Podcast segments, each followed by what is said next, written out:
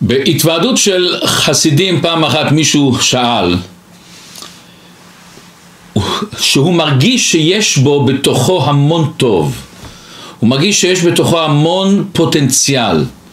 הוא שואל איך לגלות את זה? לכל דלת אנחנו יודעים שיש מפתח. מה המפתח שכל אדם לפעמים שואל את עצמו? מה המפתח שיפתח אותי מה המידה הטובה שתיתן לי לפתוח את כל המידות הטובות שלי? שאני אהיה יותר מאושר, יותר בחיות, יותר קשור לעצמי למה שאני באמת.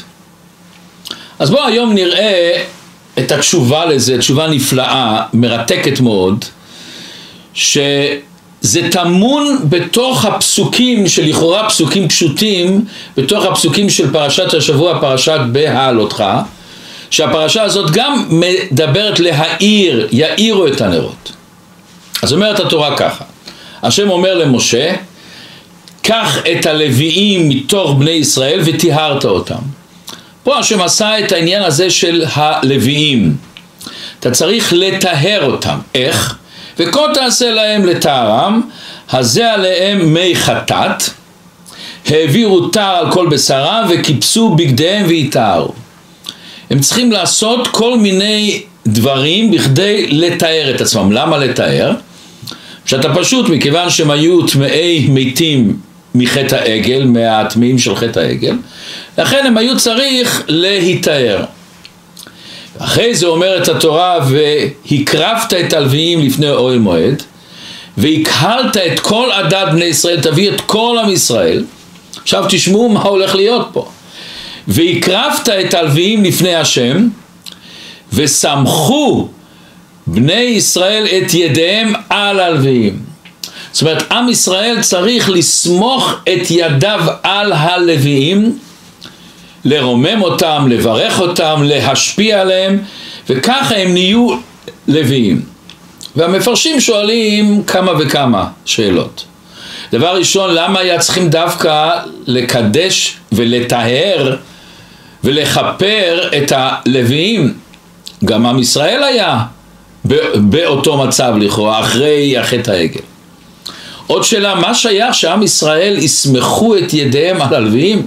אנחנו מכירים שמשה סמך ידיו על יהושע. מה זה נקרא לסמוך? להעביר את, ה, את העוצמה שלך, את הקדושה שלך, את הטהרה שלך.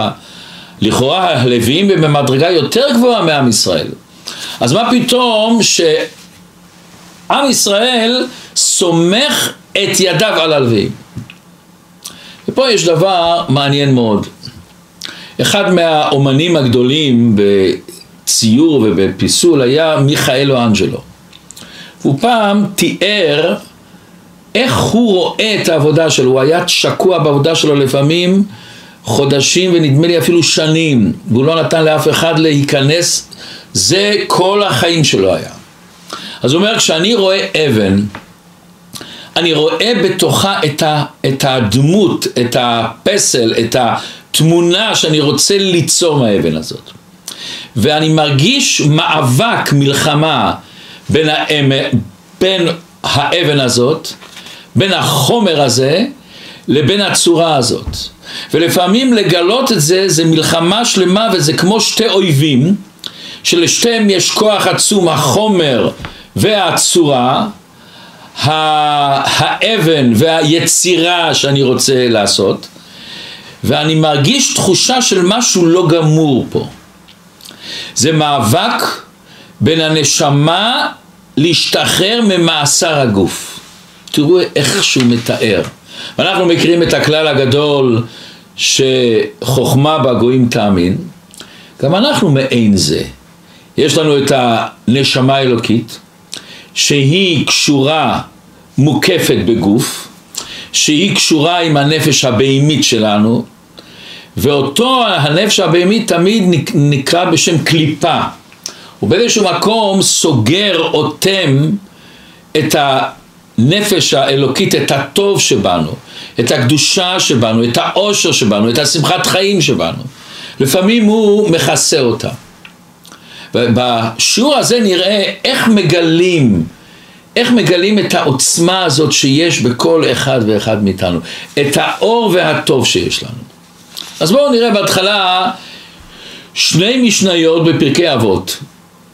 משנה ראשונה בפרק ב' משנה ט', רבי יוחנן בן זכאי, היה לו הרבה תלמידים, אז הוא אמר להם, אל התלמידים שלו, צאו ראו איזו דרך ישרה שידבק בה האדם. הראשון היה רבי אליעזר, אומר עין טובה. מעניין שבאבות רבי נתן מביאים את אותו משנה, אבל קצת בשינוי, שהוא שאל אותם, צאו ראו איזה דרך טובה שידבק בה האדם כדי שייכנס בה לעולם הבא. נכנס רבי אליעזר ואמר עין טובה. העולם הבא זה לאו דווקא שם בשמיים.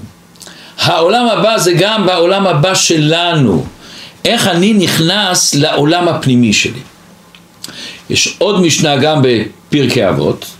אומרת המשנה, כל מי שיש בידו שלושה דברים הללו, מתלמידיו של אברהם אבינו.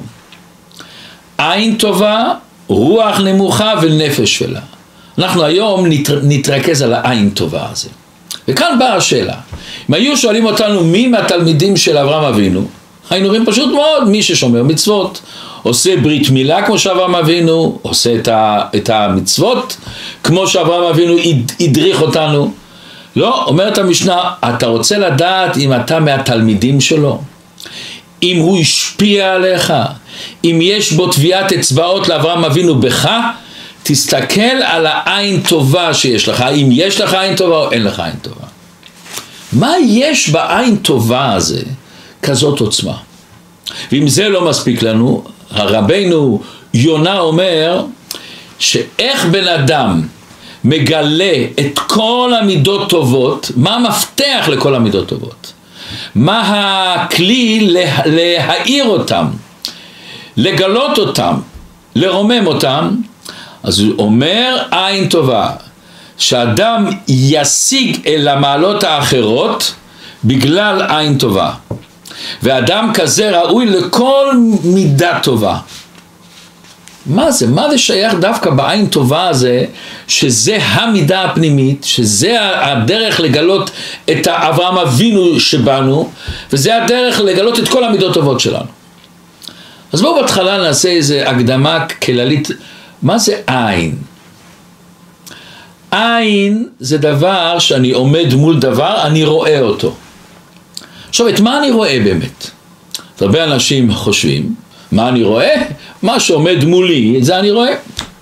אבל בואו נראה דבר מעניין מאוד, עשו מחקר על עופות הדורסים, הם רואים, הם עפים למעלה, וכשהם רואים איזה בעל חי שזה בשבילם טרף לאכול, הם יורדים ותופסים אותו. עשו בדיקה מעניינת מאוד. העין שלהם, כל הדברים שלא זזים, אבנים, הרים, הם רואים את זה קטן קטן. כל הבעלי חיים שהם רוצים לטרוף אותם, שזזים, אותם הם רואים גדול גדול. והם רואים במרחקים עצומים, הם נמצאים למעלה, אבל כל הדברים שבאיזשהו מקום לא מעניין אותם והם לא צריכים לראות, הם רואים אותם קטן קטן. ודווקא הדברים שהם צריכים לראות נראים להם מאוד גדולים. גם אנחנו אולי צריכים ללמוד מזה. את המעלות של החבר שלנו, של האישה שלנו, של הבעל שלנו, של המשפחות שלנו. אנחנו צריכים לראות גדול, ואת החסרונות לראות קטן. אנחנו יודעים אם איש ואישה הולכים ברחוב ועוברים על יד חנות בגדים האישה מיד מזהה שזה חנות בגדים לנשים, האישה מיד מזהה את הבגד שהיא צריכה, הבעל הולך והוא לא, בכלל לא קולט מה שהולך פה. איך אנחנו מכירים שכתוב את הפסוק ולא תטור אחרי לבבכם ואחרי עיניכם. מה זאת אומרת אחרי לבבכם ואחרי עיניכם? היה צריך להיות לכאורה אחרי עיניכם ואחרי לבבכם. לא. אדם רואה מה שהוא רוצה לראות. אדם רואה למה שהוא נפתח. השם אומר, ראה נתתי לפניך את החיים ואת הטוב, את המוות ואת הרע ובחרת בחיים. השם אומר, ראה, תסתכל אתה, תחליט על מה אתה רואה. איזה דבר אתה נפתח, אל החיים או חס ושלום. וזה בעצם הבן אדם רואה על מה שהוא לא על מה שבפיזי, בפיזי יש לו. אנחנו רואים לפי מה שאנחנו. בן אדם שרוצה לראות חסרונות רואה רק חסרונות, בן אדם שרואה, רוצה לראות את המעלות, רואה את המעלות. ויכול לראות הוא דבר נפלא, משפחה שיש עשרה ילדים, וכולם מקבלים את אותו אוכל, אותו בגדים, אותו תשומת לב, ויש אחד שכל הזמן מתלונן, ויש אחד שלא מתלונן. יש אחד שחי באותו עיר, באותו רחוב, באותו בית ספר הלכו, ואחד כל הזמן רואה את השלילה ואחד כל הזמן רואה את החיוב. זה העוצמה עין טובה, תראה את הנקודות של האור, תראה את היופי. יש סיפור מרגש מאוד, בזמן המלחמה במחנה פרגן בבלזן היה הרבי מבלוז'ב, רבי ישראל שפירא. תש"ד, בצריף שלהם, הם הלכו להדליק נרות חנוכה. אז הוא הדליק, אנחנו מכירים שביום הראשון עושים שלושה ברכות. אז עשה ברוך אתה השם כן יכול לאשר כדי שלנו מצווה וציוונו להדליק נר חנוכה. עשה את הברכה השנייה שעשה ניסים לאבותינו בימים ההם בזמן הזה. ופתאום כשהוא הגיע לברכה השלישית שהחיינו וקימנו והגיענו לזמן הזה הוא נעצר. רואים אותו מעורר, הוא מסתכל לכל הצדדים שלו ובסוף הוא אומר בהתלהבות גדולה ברוך אתה השם לוקנו מלך עולם שהחיינו וקימנו והגיענו לזמן הזה. הלך אליו אחרי זה עסקן מהבונדס, אדם רחוק מיהדות מאוד. אומר לו, אני לא מבין אותך.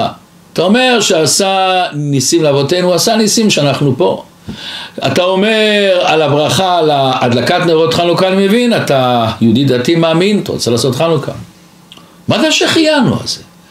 אתה שהחיינו וקימנו לזמן הזה אחרי מצב כזה, טרגדיה של שואה, מה, על מה אתה רוצה שהחיינו? אומר לו הבלוז'ב רב, אני אגיד לך, גם אני היה לי את אותו שאלה, אותו ספק היה לי. ולכן בהתחלה עצרתי והתבוננתי, אני יכול להגיד באמת השחיינו או זה סתם להגיד מילים?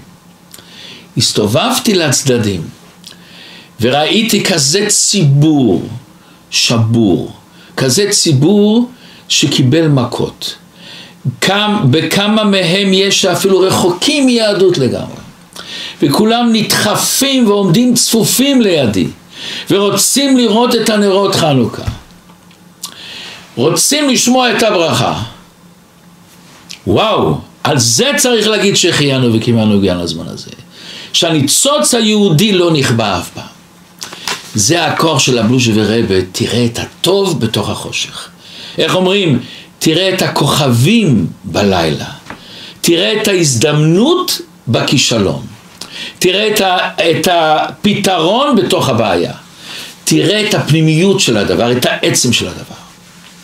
ובואו נראה קצת מה באמת ההבדל בין לב טוב ועין טובה. אז אומר המהר"ל הסבר נפלא. הוא אומר ככה, מה זה לב טוב? שבן אדם רואה מישהו רעב שאין לו אוכל, בן אדם רואה מישהו שחולה, שצריך ללכת לרופא, בן אדם הולך ברחוב ורואה שמישהו נפל, הוא הולך לעזור לו. כמו שהיום בארץ החסד, הפתיחות הלב שרואים של עם ישראל שהיו בתים שנשברו איזה בית כנסת שנשבר, באו הקבלנים עם הפועלים שלהם בלי לבקש כסף בכלל. והבעלי בתים עצמם שייפו, בנו, הביאו בטון, הביאו אבנים, הביאו את החרסינה, עשו קירות. מי כעמך ישראל? זה לב טוב. אדם רואה שלשני יש בעיה, יש לו לב טוב. אבל מתי מתעורר לו הלב טוב? שחס ושלום לשני יש בעיה. מה זה עין טובה? עין טובה אתה לא מחכה עד שחס ושלום יש לשני בעיה. אתה נהנה שהשני מצליח. אתה נהנה שהשני נכנס לבית חדש. אתה נהנה שהשני קנה מכונית חדשה. אתה נהנה, זה הבן אדם הזה שהשם ישמור קיבל פגז טיל בבית שלו והוא נהרס, אז הוא כל כך שמח שהשכן שלי לא נכנס לו טיל. שכן שלי הבית מושלם בכלל. זה עין טובה. הפוך, הוא לא מסתכל שהבית שלו, הוא מתפלל לקדוש ברוך הוא, תן לשני פרנסה ברחבה, תן לשני שפע, תן לשני אוכל, תן לשני נחת מהילדים. זה נקרא עין טובה. אומר המהר"ל, לב טוב זה חסד, עין טובה זה משהו אחר. אומר המהר"ל, עכשיו נבין את זה עוד יותר עמוק. בכדי לגלות לב טוב, יש לנו את מידת החסד, שהיא בתוך, בתוך כל אחד ואחד מאיתנו. החסד רוצה להעניק לשני. ואנחנו מכירים הרבה אנשים שיש להם לב טוב, עושים המון המון המון חסד, אבל לאו בדווקא שיש עין טובה. הוא לא מפרגן שיש אל השני, הוא לפעמים רוצה מאוד לעזור לשני, אבל הוא לא מפרגן שיהיה לו יותר ממני, או שיהיה לו אפילו כמו שלי. יש אפילו הרבה אנשים, אני מכיר אנשים שאתה בא אליהם עם איזה פרויקט, לא אוספים כסף לחלק אנשים אוכל, אז יש אנשים שאומרים, בתנאי אחד, אני, רק אני מחזיק את כל הארגון, רק אני מחזיק את כל הבלגן הזה. מה אכפת לך שגם עוד אחד ישתתף? תן עין טובה, תן אתה את כל מה שרצית, אבל גם תיתן גם שמישהו אחר עוד יוסיף, עוד יבנה דברים. יש אפילו בעלי צדקה שמתחרים ביניהם. אני נותן ואני שומע שמישהו אחר הביא סכום עוד יותר גדול, אז מיד אני נותן יותר גדול. זה לאו דווקא שכל בן אדם עם לב טוב, יש לו עין טובה. אז מאיפה נובע לב טוב? ממידת החסד. מאיפה נובע עין טובה? אומר המהר"ל דבר נפלא. אני רק אני אסביר קצת יותר. אנחנו יודעים שבשורש של כולנו, כל עם ישראל, זה נשמה אחת. כתוב שלאדם הראשון היה נשמה כללית, וכל הנשמות היינו כלולים, ואנחנו כולנו נשמה אחת גדולה שהתפרדה להמון גופים, ובכל גוף יש חלק מאותו הנשמה הכללית הזאת. עין טובה זה ברגע שאתה מפריד את הנשמה מהגוף, מפריד את הנשמה מהאגו שלך. אתה חודר לשורש של הנשמה, ששם כולנו מאוחדים, זה נותן לך את הכוח של עין טובה. זה נותן לך את הכוח לפרגן לשני, ליהנות ממה שיש אל השני, גם אם אין לי. אומר המהר"ל כי בעל נפש טובה, יש לו עין טובה. כי נפש נבדלת מן הגוף, זה הכוח של עין טובה. ואומר המהר"ל, לכן יש דבר מאוד מעניין, הוא אומר. במידה הזאת יש דבר שאין בשום מידה אחרת, הוא אומר. במידה הוא אומר שגורם לאדם טוב הרבה, שאין דבר שרגיל בו האדם כמו זאת. כי כל שעה וכל רגע רואה אצל בני אדם עושר וגדולה ושאר מעלות ואינו טובה בבריאות. כל המידות, חסד, גבורה, תפארת, נצר, זה מידות זמניות שקורות מדי פעם, מדי פעם אני עושה חסד, מדי פעם אני עושה גבורה, מדי פעם אני עושה תפארת, מדי פעם. עין טובה זה כל הזמן. אני כל הזמן רואה אנשים, כל הזמן רואה בתים, כל הזמן רואה מכשירים, מכוניות, ואני כל הזמן נהנה. רב מלך פוטפס אמר לנו תמיד, בן אדם שרוצה להיות מאושר, תיקח עין טובה. למה? אתה הולך ברחוב, אתה רואה שמישהו זכה בלוטו, וואו, שמעת? ישראל, חיים, זכו בלוטו. אנחנו ישבו שמישהו בנה בית והרוויח כסף, וואו, הרוויח כסף, אדם נהיה מאושר. אנשים נורמליים מאושר מתי שהוא נכנס לבית חדש, שהוא קנה מכשיר חדש, שהוא קנה בגד חדש, שהוא קנה מכונית חדשה. אבל אצלנו, מי שיש לו עין טובה, כל הזמן הוא רואה דברים חדשים שאנשים הולכים עם חיוך ונהנים והוא זכה בבן והוא זכה בבת, הוא מאושר בזה. ובואו נראה גמרא מזעזעת. שנורא נוכל לחדד את העניין הזה של לב טוב ועין טובה. אומרת הגמרא מסכת יומא, מקדש ראשון מפני מה חרב. אומרת המשנה מפני ג' דברים שהיו בו, עבודה זרה, גילוי עריות ושפיכות דמים. מקדש שני, שהיו עוסקים בו בתורה ובמצוות וגמילות חסדים מפני מה חרב, אומרת הגמרא מפני שהייתה בו שנאת חינם.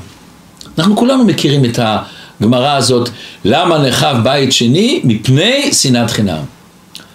אבל לא כל אחד שם לב ולא כל אחד קורא בפנים מה כן היה להם. היה להם תורה, מצוות וגמילות חסדים. עשו חסד. ועוד איזה חסד? עם כל הלב עשו חסד. גמילות חסדים. איך יכול להיות פה שנאת חינם? איך יכול להיות לבן אדם שעושה גמילות חסד שנאת חינם? שתי דברים שונים. יש לך לב טוב ואתה עושה חסד ואתה לא יכול לראות איך שלשני אין אוכל ואתה לא יכול לראות איך שלשני גר בבית שלו ואתה הולך ואתה עושה ואתה משפיע ואתה נותן כסף ואתה עושה לבד זה לא אומר שום דבר לעין טובה לפעמים יש לו צרות עין גדולה מאוד וכמו שאומר המהר"ל אדם מצד טבעו הוא צר עין הוא מצומצם אנחנו רואים את. המעלה הגדולה הזאת של עין טובה, שזה אתה צריך לגלות את הטוב שלך, את העצם של הנשמה שלך. ואיך אתה מתחיל עם זה? להתחיל לעבוד על עצמי, לראות את הטוב שיש. לפרגן לשני, ליהנות מן השני, לחפש את הטוב שבשני וליהנות ממנו. לפי זה נבין איזו עוצמה יש לבן אדם שיש לו עין טובה. אז אומרת הגמרא ככה, אין נותנים כוס של ברכה אלא לטוב עין. למי נותנים לברך? למי שיש לו טוב עין, שנאמר טוב עין הוא יבורך, כי נתן מלחמו לדל. אומרת הגמרא, אל תקרי יבור, יבורך, אלא יברך. יש לבעל עין טובה כוח נפלא שיכול לברך. למה? מה זה לברך? היו גדולי האדמו"רים שאמרו, יש אנשים שבאים אליהם ואומרים להם תיתן לי ברכה רבה, תיתן לי ברכה רבה. אז הם אמרו לפעמים, לך לבן אדם שיש לו עין טובה, יש לו כוח לברך. ואנחנו מצד אחד צריכים מאוד לחפש את האנשים האלה. לחפש את האנשים שיש להם עין טובה ולבקוש ולבקש מהם ברכה. אם יש לנו מישהו חלילה שלא בריא או יש לו בעיה, נבקש מהם ברכה. אבל אולי יותר מזה. אולי גם אנחנו נעבוד על עצמנו שיהיה לנו עין טובה. אולי גם אנחנו נזכח את עצמנו, ואז נוכל לברך את עצמנו, ונוכל לברך את כל המשפחות שלנו, ונוכל לברך את כל עם ישראל. אני מכיר אנשים שהכירו אנשים שהיה להם לב טוב, אבל עין טובה זה זכות גדולה. ויש כמה יהודים טובים בעם ישראל שיש להם עין טובה ורואים בחוש איך שהברכות שלהם מתקיימות. אז בואו ניקח על עצמנו את זה.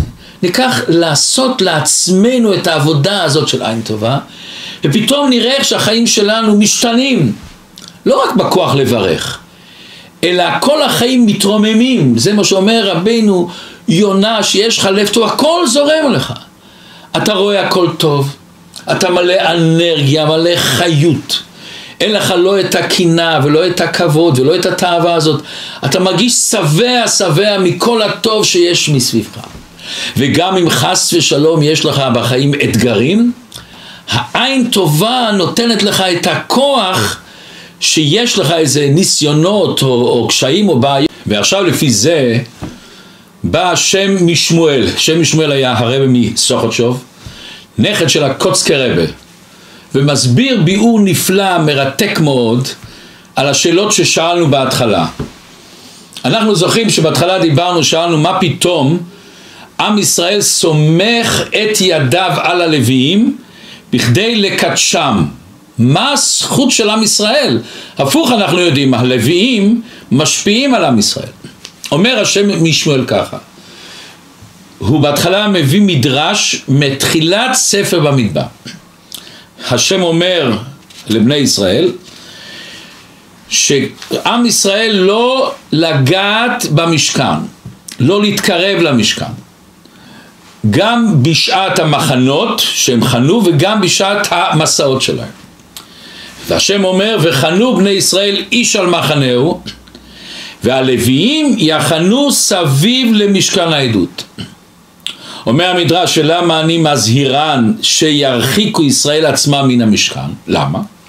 כדי שלא יהיה קצף עליהם, שלא יהיה חס שלום מידת הדין, שאינם ראויים להתקרב אצלו.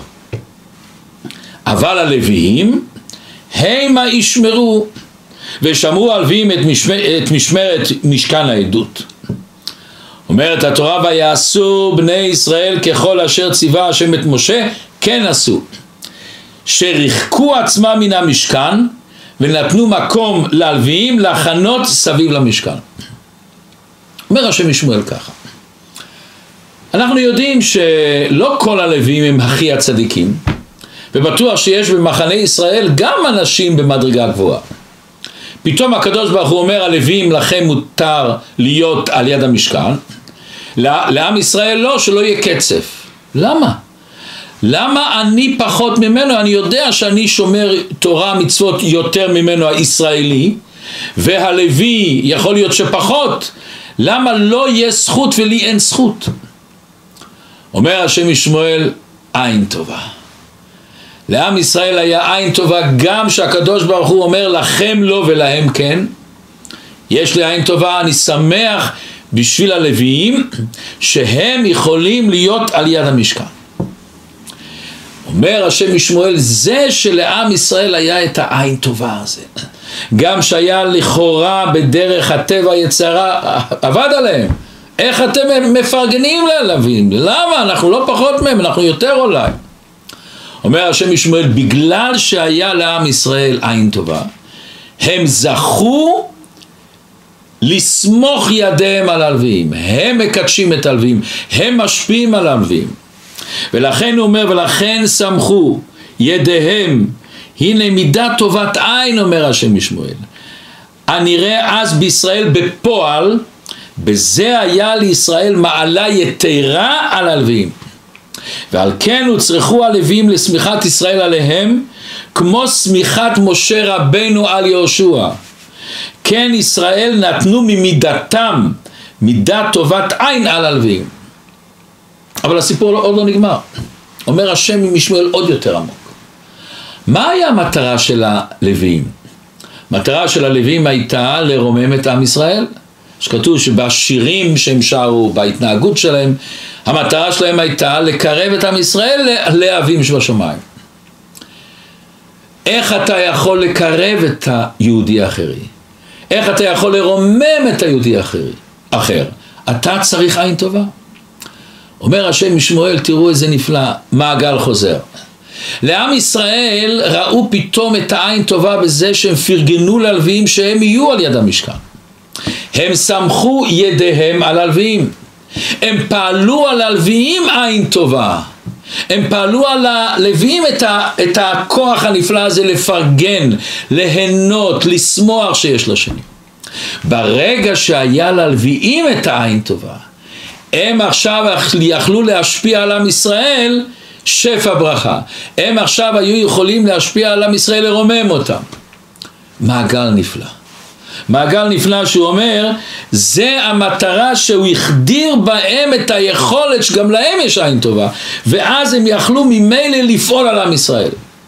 ועל ידי זה שנמשך בלווים עניין של עין טובה, על ידי זה השמיכה והברכה של ישראל, גם הם קיבלו עין טובה, ויכלו להיות משפיעים לבני ישראל. כך אומר השם ישמעאל. מה זאת אומרת לנו פה? זאת אומרת לנו אם אנחנו נעבוד על עצמנו שיהיה לנו עין טובה. ונוכל להשפיע על ידי זה שפע לעצמנו ושפע לסובבים אותנו, למשפחה שלנו, לילדים שלנו, לכל האנשים שאנחנו באים איתם במגע. אם אנחנו נפעל עליהם עין טובה, אוטומטי זה גם יחזור לנו. וכמה זה יהיה נפלא שכל אחד במקום שלו יפעל את העין טובה, להשפיע על זה, לעשות את האווירה הזאת, כמה שאפשר, גם שזה לא מושלם. יש סיפור מעניין מאוד. משל של רב נחמן מברסלב. אז הוא אומר, הוא מספר שפעם היה אחד מהמלכים, מלך גדול, והיה לו בן יחיד, והוא חלם, המלך היחיד הזה, הבן היחיד הזה, הוא יהיה מלך אחריי. יופי, מצוין. אבל מה קרה? פתאום המלך הזה קיבל שיגעון, והכניס לו בראש שהוא תרנגול. ושכולם מתיישבים על יד שולחן המלכות עם הסכו"ם העשיר, עם, ה, עם, ה, עם הצלחות היפות, הוא מתיישב, הוא זוחל מתחת לשולחן, בלי בגדים כמו תרנגול, ורוצה לאכול מהשאריות שנפלו על הרצפה. המלך מתיישב, מדבר מה, מה, מה איתך? מה? אתה בן אדם, אתה בן מלך. לא, אני תרנגול. נו, המלך הביא את הרופאים הכי גדולים, את הפסיכיאטרים הכי גדולים, את הפסיכולוגים הכי גדולים. ישבו, דיברו שעות, איפה אתה תרנגול? תראה, יש לך ראש, יש לך עשרה אצבעות, ויש לך שתי, שתי רגליים, וכולי וכולי. אין עם מי לדבר, אין עם מי לדבר. המלך נשבר מאוד. ואז שמע את זה איזה חכם יהודי, בא למלך, אמר, אני חושב שאני יכול לרפות אותו. אומר, איפה אתה תרפא? כל המומחים הגדולים, יש לך איזה תואר, יש לך איזה דיפלומה, אין לך כלום. תן לי לנסות, הוא אומר, אוקיי, תנסה. למחרת שכולם על יד השולחן והבן מלך הולך מתחת לשולחן וזורקים לו אוכל, רוצים שהוא, שהוא קצת יאכל. אותו החכם הזה פתאום בא, בלי בגדים, וגם נכנס מתחת לשולחן. שואל אותו הבן מלך, מי אתה? מה אתה עושה פה? מה זאת אומרת מה זה? אני תרנגול. אה, אתה, כן, אני תרנגול. אתה לא רואה שאני תרנגול? אני תרנגול. אה, יופי. עבר יום, עבר יומיים, עבר שלוש, עבר ארבע, עבר שבוע או כמה ימים, התרגלו, התחברו. שתיהם ביחד עשו קוקוריקו וכל אחד עם, ה, עם הדברים שלו ונהיו תרנגולים. אחרי כמה זמן אותו הבן מלך, אותו החכם הזה, היהודי, יורד למטה גם בלי הבגדים, עם צלחת ועליה יש את הזרעים של האוכל, את השאריות שלו. שואל אותו הבן מלך, מה, מה זה? מה, מה, מה, אני אוכל לך לאכול, מה הבעיה? אומר, צלחת? למה לא צלחת? אני תרנגול, אוכל בצלחת. יש תרנגול עם צלחת, יש תרנגול בלי צלחת, אני תרנגול שאוכל עם צלחת, מה הבעיה? אה, בסדר. ראה את זה הבן מלך, שזה יותר פרקטי, יותר נעים, אז גם הוא בפעם הבאה לקח צלחת. אחרי כמה זמן הבן מלך לוקח צלחת ושם על זה אוכל, ובא עם סכין ומזלג. אומר לו הבן מלך, מה, מה, מה, מה זה, מה זה, מה זה, מה זה? מה, מה הסכין מזלג? אני עושה, מה, סכין מזלג לתרנגול? למה לא? יש תרנגולים בלי סכין, אני, אני אוכל עם מזלג, מה, אני תרנגול, תרנגול אוכל עם מזלג. אחרי קצת זמן הוא בא עם מכנסיים, שואל אותו מה זה, אומר, תראה, הרצפה קרה, אני רוצה מכנסיים, לא רוצה... אבל אתה, אני תרנגול, תרנגול עם מכנסיים. עכשיו הסיפור, כולנו מבינים, התיישב על יד השולחן, אני תרנגול, יושב על השולחן, אני תרנגול, ולאט לאט לאט הבמלך התרפא והמלך נתן לו אוצר שלם. מה הסוד של, של הנקודה פה? עין טובה. כולם הלכו נגד הבן מלך, צעקו עליו, מה, מה אתה עושה? אתה לא תרנגול, אתה, אתה, אתה לא נורמלי. הוא הסתכל עליו בעין טובה, מה עין טובה? הוא ראה שהוא כן בן מלך. והוא לא התייאש שהוא תרנגול.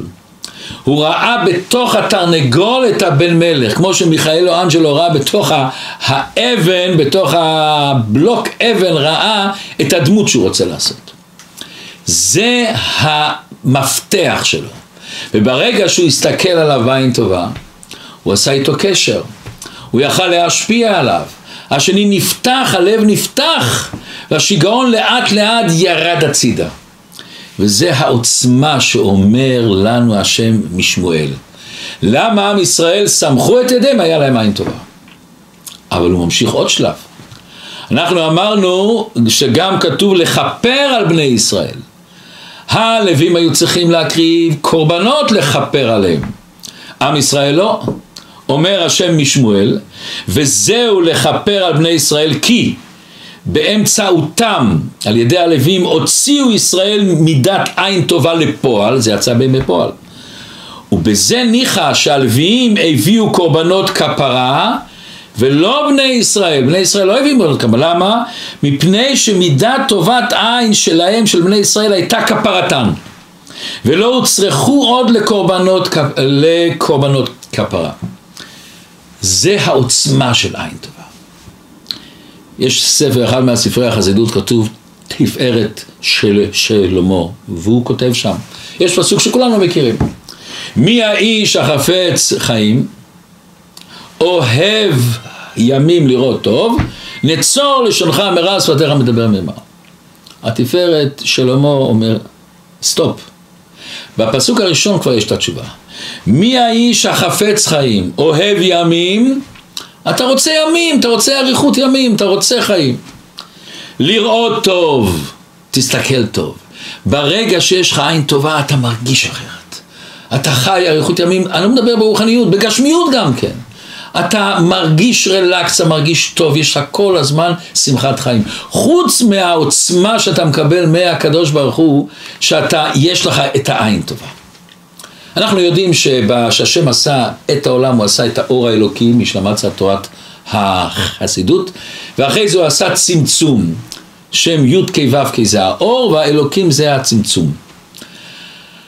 האור האלוקי זה שפע. מה המקור של כל הרע שיש בעולם, כל, הצמ... כל הסמ"ם והקליפות? מצמצום.